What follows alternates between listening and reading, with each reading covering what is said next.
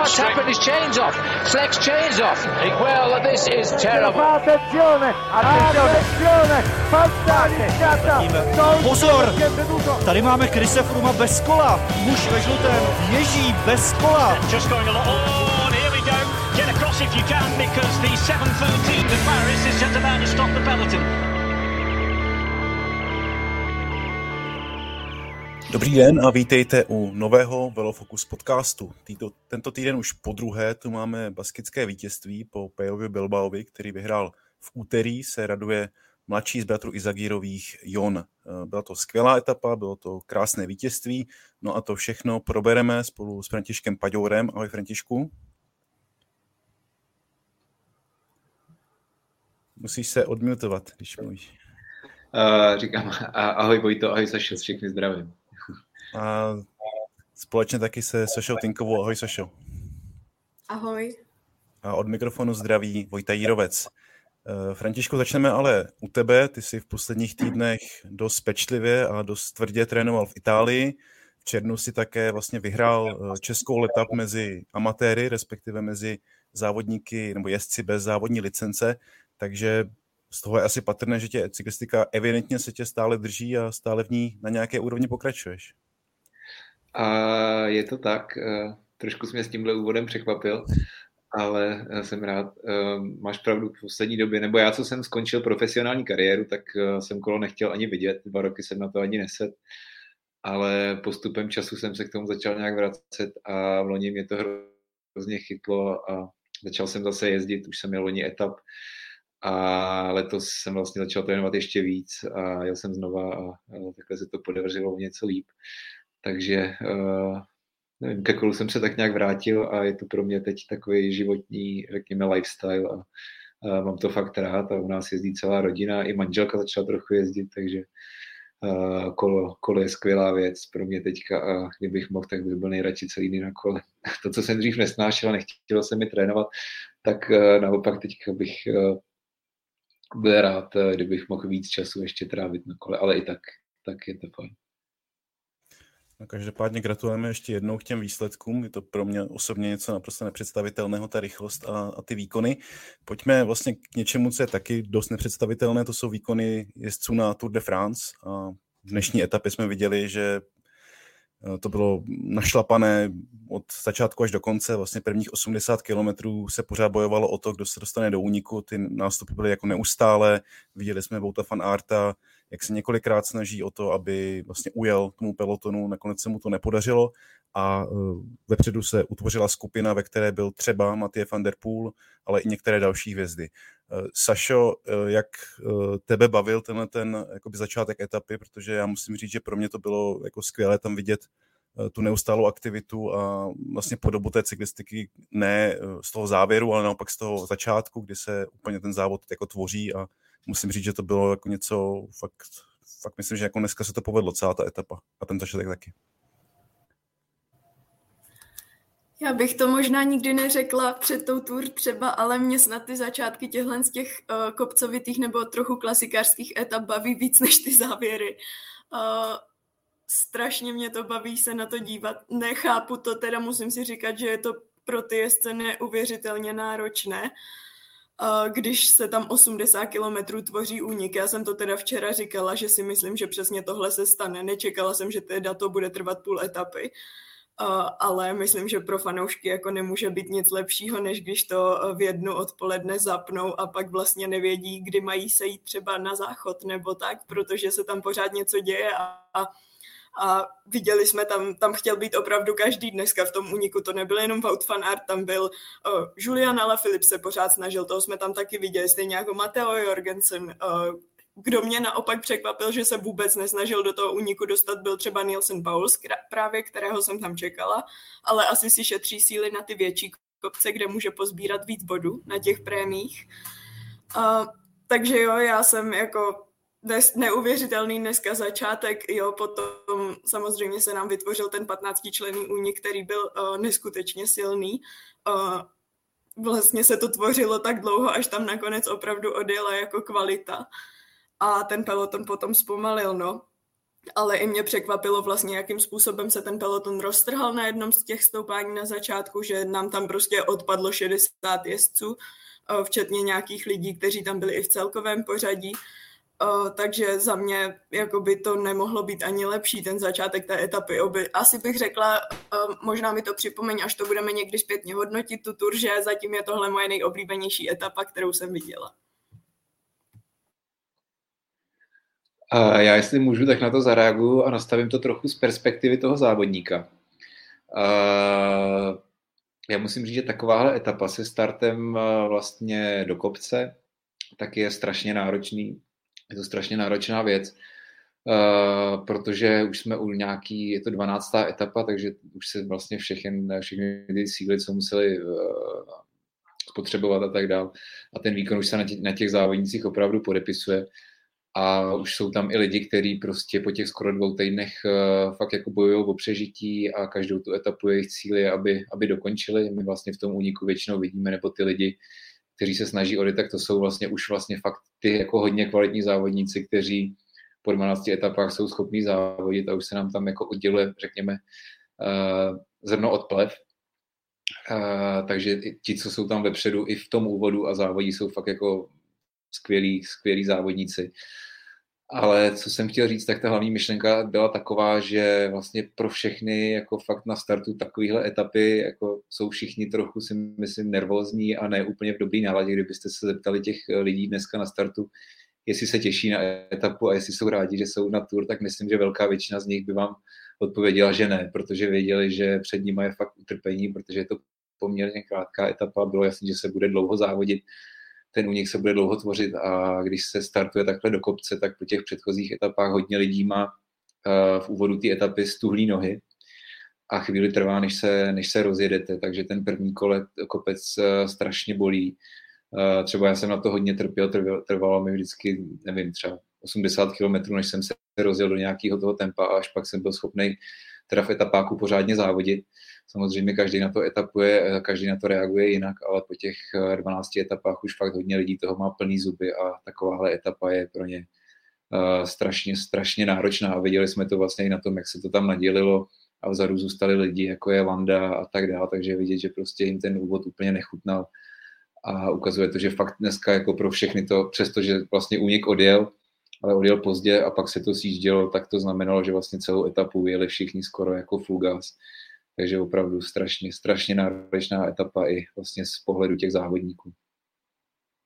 Jsme to možná viděli už trochu i v úterý, kdy to bylo ještě navíc podpořené tím, že šlo vlastně o etapu den po volném dnu, což eh, ne všichni závodníci snáští, řekněme, ideálně, nebo je to taková jako Hodně se o tom mluví, že právě volný den vám rozhodí ten rytmus a viděli jsme, že třeba Roman Bardet a David Gody tam zůstali za pelotonem a docela měli problém se do něj zase vrátit. Dneska to byli zase třeba um, Luis Mentiès, nebo jak se říkal Landa. Viděli jsme, že se to fakt uh, tvořilo hodně, hodně dlouho a nakonec uh, ten peloton prakticky zmizel na nějakou chvíli. Byli tam prostě Pogačar, Vingegaard a pár dalších a, a skoro nikdo jiný. No, komu ta etapa naopak uh, seděla velmi a kdo se s ní vlastně vypořádal úplně nejlépe, tak to byl Jon Izagir, vlastně španělský vrchař, je to, jak jsem říkal, už druhé baskické, španělské, potažmo baskické vítězství za poslední dva dny, takže uh, co se nepodařilo v tom úvodu Tour de France, ten Grand Depart byl v Bilbao a jel se v Baskicku a čekalo se, že by právě tam mohli nebo chtěli baskičtí vrchaři vyhrát, tak se jim daří teď. Jak se vám ten jeho výkon líbil? Nebo věřili jste, že když těch 30 km před cílem, zhruba 30 km před cílem nastoupil, že to udrží vlastně i v tom jakoby klesavém profilu, kde to bylo převážně z kopce a za ním byla přece jenom ještě pořád skupina asi šesti závodníků, navíc Matěj van der Poel v tu chvíli ještě nebyl asi zase tak daleko na to, aby to nemohl dotáhnout, tak eh, věřili jste mu, že eh, to dotáhne a že se stane vítězem vlastně po sedmi letech od svého prvního triumfu na Tour de France? Já klidně začnu. A já jsem za prvé jsem teda asi ráda, že jsem včera netypovala vítěze, protože přesně jak jsem říkala, tak jsem si myslela, že vyhraje prostě někdo, koho bych na to vůbec netypovala. Ale udělal to podle mě i hrozně chytře. Měl tam, měl tam sebou Guillaume Martána, byli tam ve dvou z Kofidisu a na rozdíl třeba od Movistaru, který tam měl taky dva závodníky a úplně to nezvládl, takticky, tak, uh, tak oni to zvládli velmi dobře. Vlastně Izagire tam v podstatě nebyl ten člověk, který by tam neustále nastupoval a jako třeba právě Mateo Jorgensen, který tam podle mě musel vyplýtvat tolik sil, že ani nechápu, že jich tolik měl. Ale když to vezmu postupně, tak tam samozřejmě nastoupil Matěje van der Poel na tom prvním ve sjezdu z toho prvního z těch velbloudích hrbů.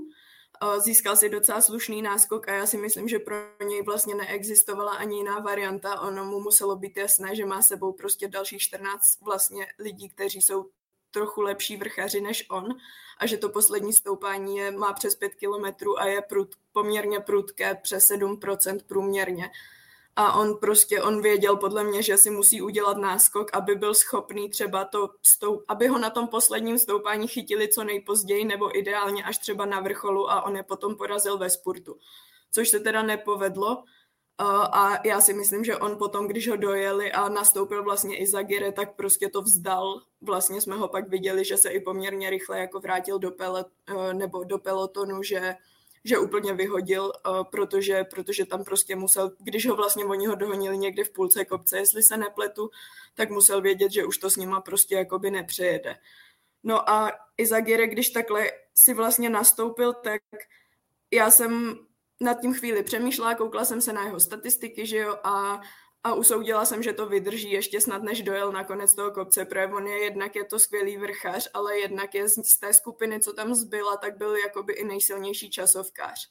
Plus měl tu výhodu, že v té skupině za ním byl ten Guillaume Martin, který tam pokrýval jakýkoliv pokus o únik a ta skupina, bylo to vidět už na přejezdu uh, tou prémií nahoře, že ona vůbec nespolupracovala a což se potom i ukázalo dál, jenom si neustále nastupovali a zase zpomalovali a ztráceli vlastně pořád víc a víc času, až nakonec už jim bylo jasné, že už to bude jenom o to druhé místo.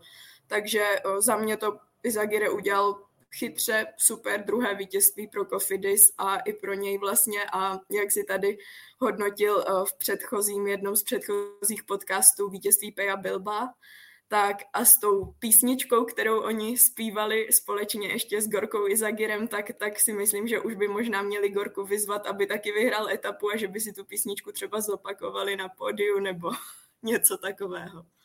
Já to jenom skoč, skočím, ta písnička se jmenuje Aukera Beriak a každý si může najít na, na YouTube, je to velmi zábavné video, ještě s Gorkou Gizagerem a tuším Jozibou Belokim, což byla taková eh, španělská, potažmo baskická legenda eh, nultých let. Uh, Františku, jak ty si to viděl, ten, ten závěr? Já ještě předem poprosím, jestli bys mi poslal odkaz na tu písničku na Whatsappu, ještě na to rád mrknu. Určitě, a neviděl, neviděl jsem to. Uh, a jinak, co se týče mm, toho Izagireho, tak já musím říct, že v ten moment, když jsem viděl, že zautočil a jakým způsobem zautočil, tak jsem si tak nějak už myslel, že to je ten rozhodující nástup, protože předtím, jak popisovala Saša, tak uh, odjel tam uh, Matěje van der Poel, ale bylo na něm vidět, že to není úplně ten van der Poel, který ho známe třeba z klasik, protože on, kdyby v takovémhle terénu odjel v té formě, kterou měl třeba na jaře, tak si myslím, že už by ho neviděli ale on to zkusil, podle mě ví, že na tom není úplně dobře, zkusil to, jak, jak to půjde, ale sám asi viděl, že to není ono. Uh, pak vlastně zkoušel ještě uh, skočit do háku i za Giremu, ale po nějakých 200 metrech se úplně zastavil a bylo vidět, že prostě mu, uh, mu vybouchly nohy a pak vlastně se tam úplně plazil do toho kopce a ještě zbytek ho předjel. Uh, takže vlastně musím říct, že ten Izagire v závěru fakt jako bylo vidět, že na to má strašně. A jednak, eh, jak řekla Saša, je to skvělý vrchař, ale co si myslím, eh, že on zúročil, tak je to, že on už je vlastně zkušenější borec, je tuším 34 let, už má na svém kontě nějaký to vítězství eh, a myslím si, že tam tohle to zúročil, že vlastně on tam nějak neblbnul v tom úniku, zbytečně netahal, spíš šetřil síly a šetřil si to na ten rozhodující moment, který byl přesně tam, kde on zautočil, to už byl úplně nejtěžší moment té etapy vlastně závěrečný kopec, všichni byli strašně unavení a fakt to bylo vyloženě na výkonnost a tak, jak on jim odjel, tak eh, prostě ukázal, že z té skupiny byl jasně nejlepší, v tom už nebylo vůbec žádný taktizování, dojeli Van Der Poel a potom tam nastupovali další lidi a on čekal, čekal a pak za to vzal, když už byli fakt všichni úplně na limitu a odjel jim úplně, úplně přesvědčivě, takže prostě demonstrace jeho síly a zasloužený vítězství. Já třeba se přiznám, že jsem už měl trošku za to, že Jon Izager už eh, ta nejlepší léta svá cyklistická má trošku za sebou, protože přece jenom ty velká vítězství už se datují několik let zpátky. Říkali jsme vlastně, že eh, Tour de France etapu vyhrál v roce 2016, což už je sedm let a přece jenom ve 34 se cyklisté většinou už přesouvají do role, řekněme, domestiků nebo takových uh, těch road captains, než že by člověk čekal, že takhle, takovým způsobem vyhraje etapu, takže musím říct, že pro mě to trošku překvapení bylo. Co pro mě bylo taky překvapení byla taktika týmu Aže Desar, což jsem nějak nepochopil, proč vlastně táhli dlouhý kilometry ten peloton. Já bych se zeptal tebe, Františku, jako člověka, který o cyklistice z toho závodního pohledu má samozřejmě mnohem jako větší povědomí nebo důkladnější povědomí než my dva se Sašou, tak eh, dovedeš si to nějak vysvětlit, nebo co mohla být jako motivace tohohle francouzského týmu, který vlastně už nemá žádného jezdce v celkovém pořadí, eh, neměl tam nikoho vepředu, eh, kdo by mohl útočit na etapu, tak proč eh, to tímhle tím způsobem jako táhli. Mě to teda zaskočilo hodně a všiml jsem si třeba i Žiliana Alaphilippa, když se vracel do pelotonu, že se tam tak jako pobaveně ptal právě, myslím, Olivera Násena z tohohle týmu, jako vypadalo to, že se ho ptá, jako, co teda jako sakra děláte, tak eh, umíš si to nějak vysvětlit? Uh, já, já, když jsem to viděl, tak uh, myslím, že jsem taky kroutil hlavou a říkal jsem si, co, co dělají, uh, protože tak, jak oni tam tahali, tak fakt tam nechali hodně sil. Uh, a hlavně tam eh, pracovali prostě pro týmy jako Jumbo a UAE a prostě tam oni pro ně, zavádě, eh, pro ně odváděli práci úplně zadarmo a řekl bych eh, vlastně skoro úplně zbytečně. Čili tam fakt jako ostrý tempo a na těch, na těch lidech bylo vidět, že, že, že si fakt dávají. A jaký je vysvětlení, tak já si trošku myslím, že teď úplně nevím Gal, jak je v celkovém pořadí, ale myslím, že ztrácí nějakých 9 minut nebo něco takového. Uh, takže si myslím, že možná jejich taktika byla taková, že třeba se cítí dobře a oni viděli, že vlastně tam odpadli lidi jako Mentiens, uh, Landa a tak dál a chtěli vlastně tady ty lidi úplně eliminovat s tím, že by třeba Gála postupem v těch horských etapách dostali do první desítky. To je jedno vysvětlení, ale je to takový hodně, hodně na vodě.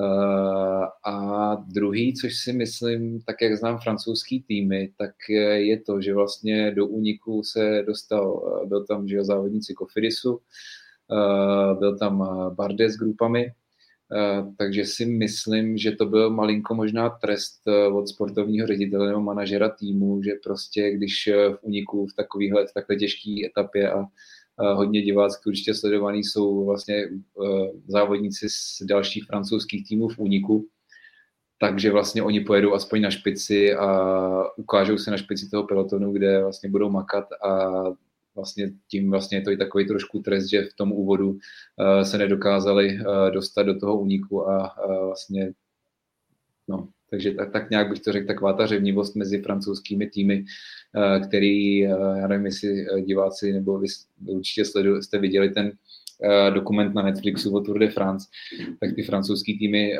často nejsou tak úplně strukturovaný a řekněme, jsou profesionálně vedení, ale není to takový jako řekněme scientific přístup jako u těch velkých týmů.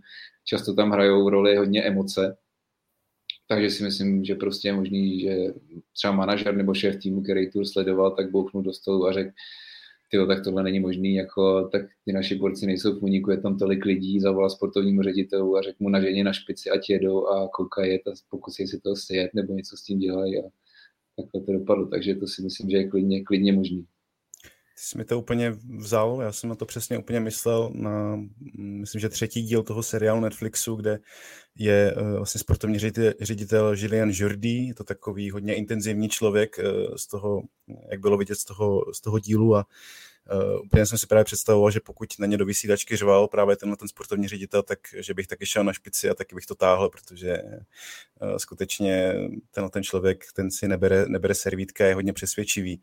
Uh, Pojďme Já možná... Jestli no, můžu ještě povídej. toho skočit. Já jsem někde zahledla právě na Twitteru, že se k tomu vyjadřoval sportovní ředitel, ředitel a Židizer ještě během závodu a uh, jakoby potvrzovalo to Františkovu první, první domněnku, co tam dělali, že v tu chvíli vlastně bylo vzadu poměrně dost lidí, kteří byli nějak okolo Felixe Gála a že nějakým způsobem vlastně ho chtěli dostat víc dopředu, protože už asi trochu tuší, že s Benem O'Connorem už to moc dál nepůjde. Tak pokud to byla ta, motivace, tak eh, se jim to asi dá se říct příliš nepovedlo, protože Gál je teďka 17. O'Connor je 18. k té eh, top 10, pokud to je skutečně jejich eh, jako cíl, tak Gálovi zbývají nějaké tři minuty, což jako rozhodně není nepřekonatelná vzdálenost, ale taky to není nic jako blízkého, co, nebo nic jako jednoduchého na zdolání. Uvidíme, jak se vlastně všem povede eh, v té nadcházející etapě 13, číslo 13, eh, která bude vrcholit na Grand Colombieru, což je jeden, jako řekl bych, z obávaných eh, závěrečných finishů nebo těch výšlapů na kopec letošní Tour de France. Františku, měl jsi třeba možnost ho jet, nebo znáš, znáš tenhle ten kopec? Jo, abych řekl pravdu, tak si nejsem úplně jistý. Zní asi blbě, ale tím, já nevím, jestli jsme tam měli třeba při Dauphine, ale uh, vlastně věc se má tak, že závodník, když je v tom závodě, v nějakým delším etapáku, tak uh, často vlastně ani nevíte, uh, kde startujete, v jakém městě přesně, jaký kopce úplně přesně přejíždíte názvu, spíš se soustředíte fakt jako na ten profil a na to, jak to je vlastně na tom, jak se na tom fyzické, jak ta trať vypadá technicky a ty prof, vlastně, jak, jak dlouhý ty stoupání jsou, tak, ale nezabýváte se tím, jak se jmenují. Takže vlastně při těch několika příležitostech, co jsme v tomto regionu závodili, tak uh, je to možné, že jsem ho jel, ale nevím to úplně vědomě, takže, takže tak. To je vlastně připomíná jednu věc, kterou říkal kdysi Jan Hirt, uh, když jsem se ho nějak ptal, jestli zná nějaké, myslím, italské kopce a on odvětil, že že ne, že to je vždycky prostě jenom silnice, která vede do kopce a že mu to je vlastně jako víceméně jedno, tak mě to tehdy zaujalo, ale chápu, že asi pro závodníka jsou jako důležitější jiné věci, mm, spíš jako ta specifikace toho kopce, než jak se jmenuje nebo jakou má historii, to je spíš asi eh, druhotné. No, eh, já jenom jestli můžu, tak hm? teďka běžel na Instagramu, nevím, jestli to zachytli, takový reelsko, kde vlastně přesně se ptali závodníků, v jakém jste, start, v jakém jste zrovna městě a myslím, že skoro nikdo z těch dotázaných se netrefil, takže to jako potvrzuje tady tu, tady tu hypotézu, no, že vlastně ty lidi v tom závodě se soustředí úplně na jiné věci, než, než vlastně ten divák se jako zvenku. No. A vlastně ten jediný, který se trefil, což byl Simon Clark, tak ten to myslím obsal, nebo vyčetl z nějaké cedule, v jakém jsou zrovna městě. No pojďme teda k nějakým řekněme, typům, což je disciplína, která nám se teda moc uh, nedaří se Sašou, ale možná budeš, Františku, mít uh, trošku více štěstí. Uh, kdo si myslí, že by mohl zítra uspět? Bude to někdo z hlavních favoritů, anebo to zase bude třeba únik a třeba když jsme u těch baskických vítězství, tak dejme tomu Gorka Izagire z úniku, že by vyhrál. Myslíš, že to je možná strategie nebo možný průběh té etapy, anebo si myslíš, že to bude někdo z těch velkých favoritů?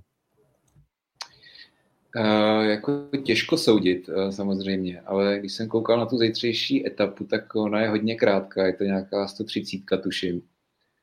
A myslím, že ten scénář bude trošku podobný jako dneska, že je dost možný, že se bude, protože všichni budou vědět, že ten cíl je poměrně blízko, uh, takže bude dost těžký vytvořit únik, protože to znamená, že když ujede únik na takhle krátké etapě, tak mají poměrně velkou šanci dojet do cíle, protože ten peloton nemá moc času, aby vlastně se nějak zpamatoval a musí hned zase za nima jet. Takže ty týmy si to budou hodně hlídat, kdo je v úniku.